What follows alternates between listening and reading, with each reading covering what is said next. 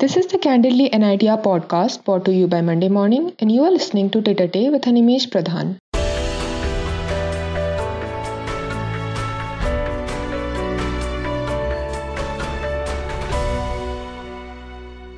Animesh Pradhan, a final year student of the Department of Computer Science and Engineering, is a description of a brilliant scholar, an unequivocal debater, and a passionate journalist.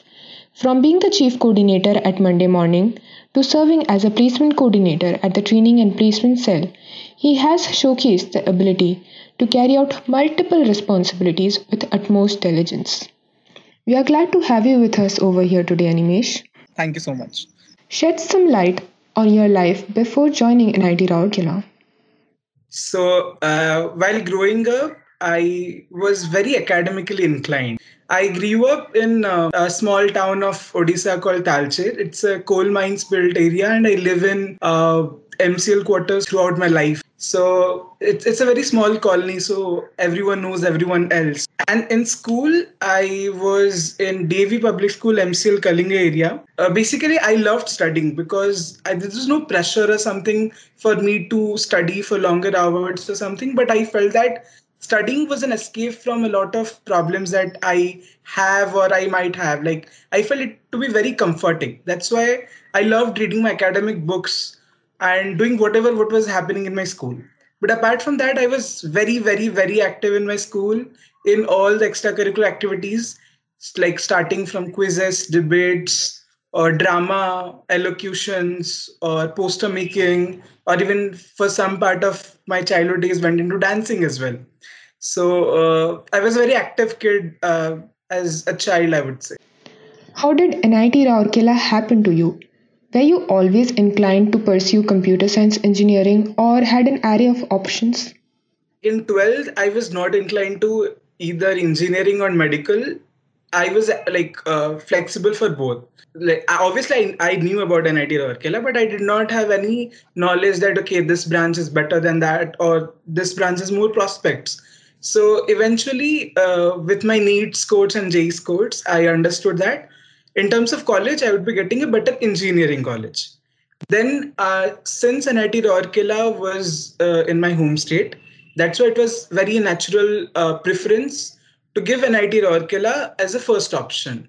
Secondly, I did not have any uh, preferences as to computer science or any other branch. Initially, I thought I would join metallurgy because I thought that the subject interested me. Next, since I'm from uh, like coal belts area, a lot of people here recommended me to join mining engineering as well. But then talking to few seniors who were back then studying uh, at NIT Rourkela from my school, I found that computer science engineering has best prospects in terms of placements and higher studies even. Henceforth, I decided to join computer science and engineering how was your experience as a journalist in Monday morning? And how well did you coordinate with the chief coordinators? So I was interested and inclined to jo- uh, join Monday morning since my day one at NIT Rourkela.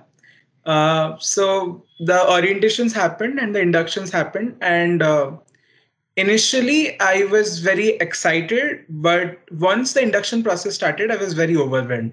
We had a lot of tasks uh, and to complete that in a span of one week was a tremendous task back then.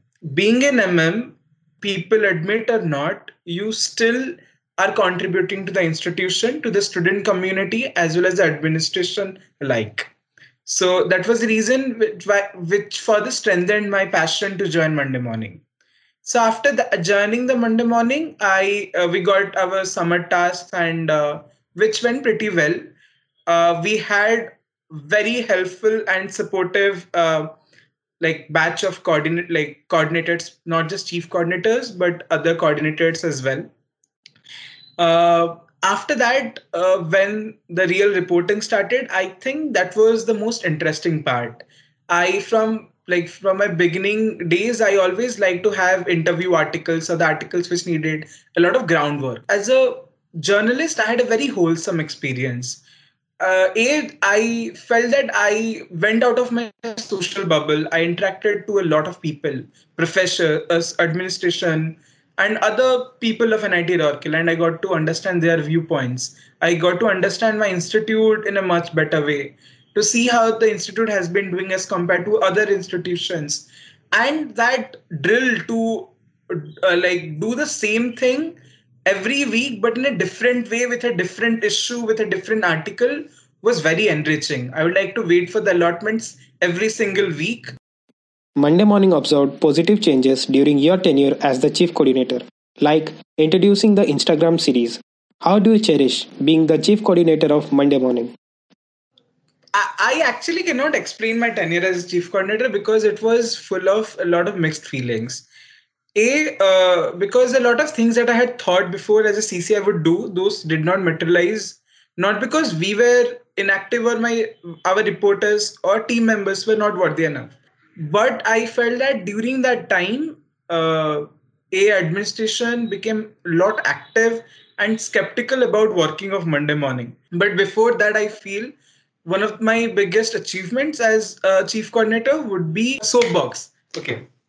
Uh, so Soapbox was one of the things I felt uh, was very uh, accomplishing.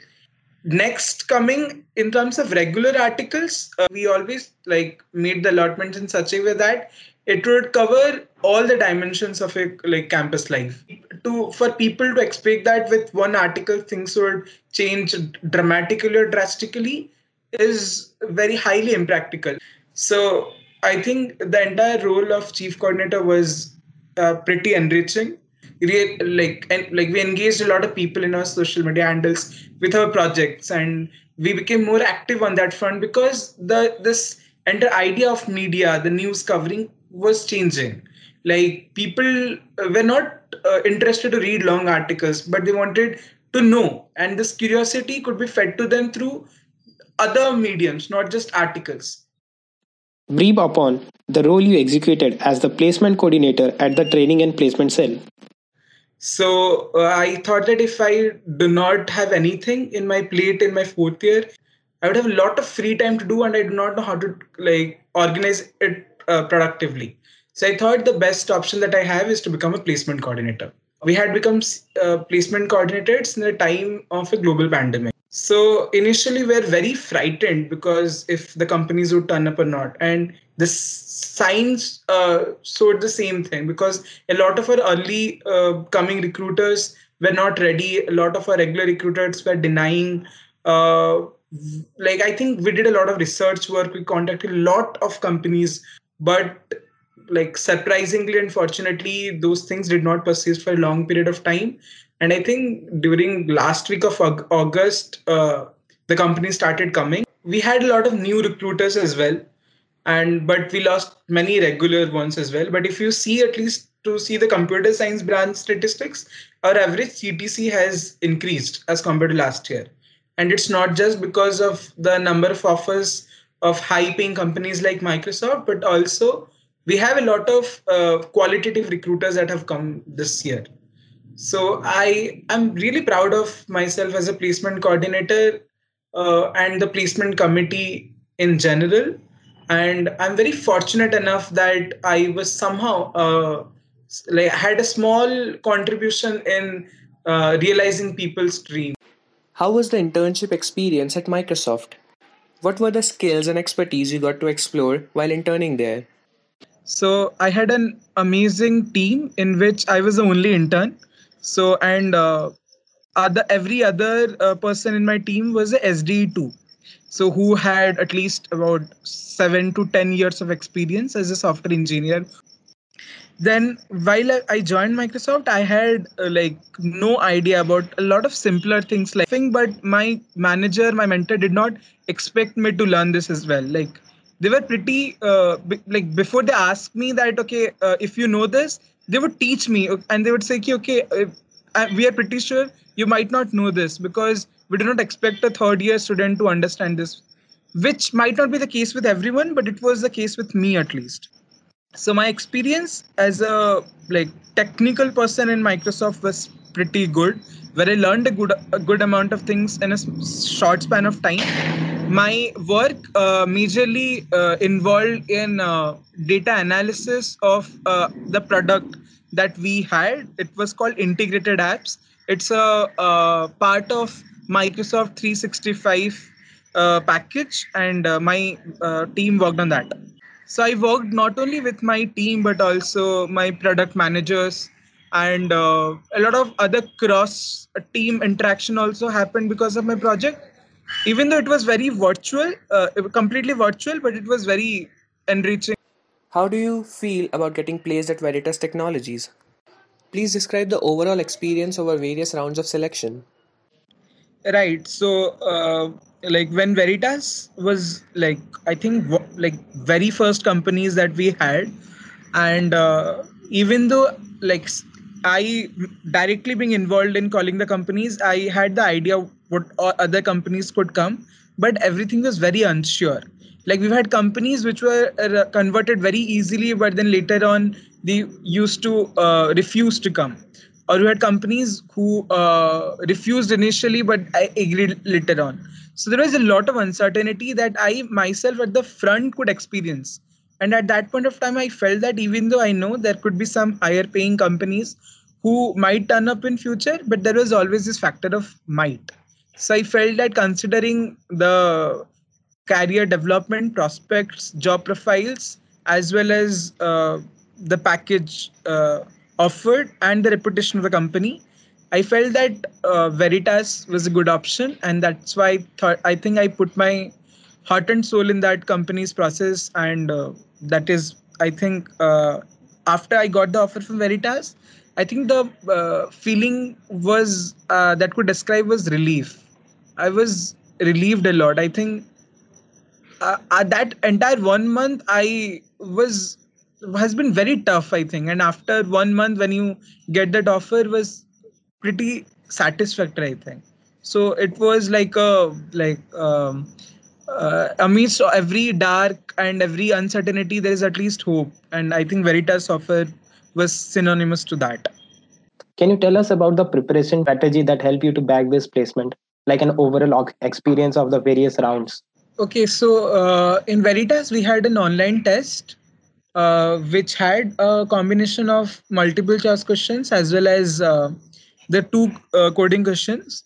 Um, I feel that uh, the MCQs were a bit tricky, but the coding questions were standard and I was able to solve them. Uh, one completely and other uh, partially. And that's where the online test went well.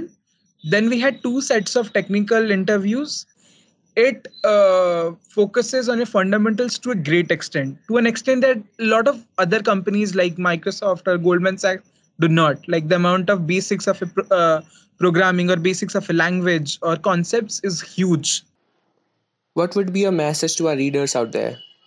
Like what i would like to say that uh, this very unconventional thought but this has stuck to me for years now that uh, like take this as a pinch uh, take with a pinch of salt but always uh, like most of the times at least underestimate your capabilities and overestimate the challenge you have. Because in my uh, uh, quotes as of like at NIT Rourkela, I've seen a lot of people being very over smart or overestimating their capabilities. That is one of becomes one of the primary reason of not achieving something that they could have. So i have always overestimated my deadlines overestimated my challenges that is the reason that has kept me uh, disciplined and has always uh, made me ground to uh, earth. So that is uh, the message that i would give to readers that uh, always have a balance between uh, what do you think that you can and what you will and have faith on yourself and uh, be uh, pay respect to everybody. Everybody has something valuable to say uh, respect each other's opinion and uh, to everyone of my age hold on to your family and uh, do not take them for granted. Thank you so much animesh for joining us today. It was a real pleasure and indeed a great opportunity to interact with you. One of the most amazing moments of my life to see the article and you guys would be the architects of that so thank you so much That's all for this episode. Thank you for listening, and we hope that you have enjoyed the drive through Animesh's journey at NITR. Follow the Candidly NITR podcast and stay tuned for more insightful interviews.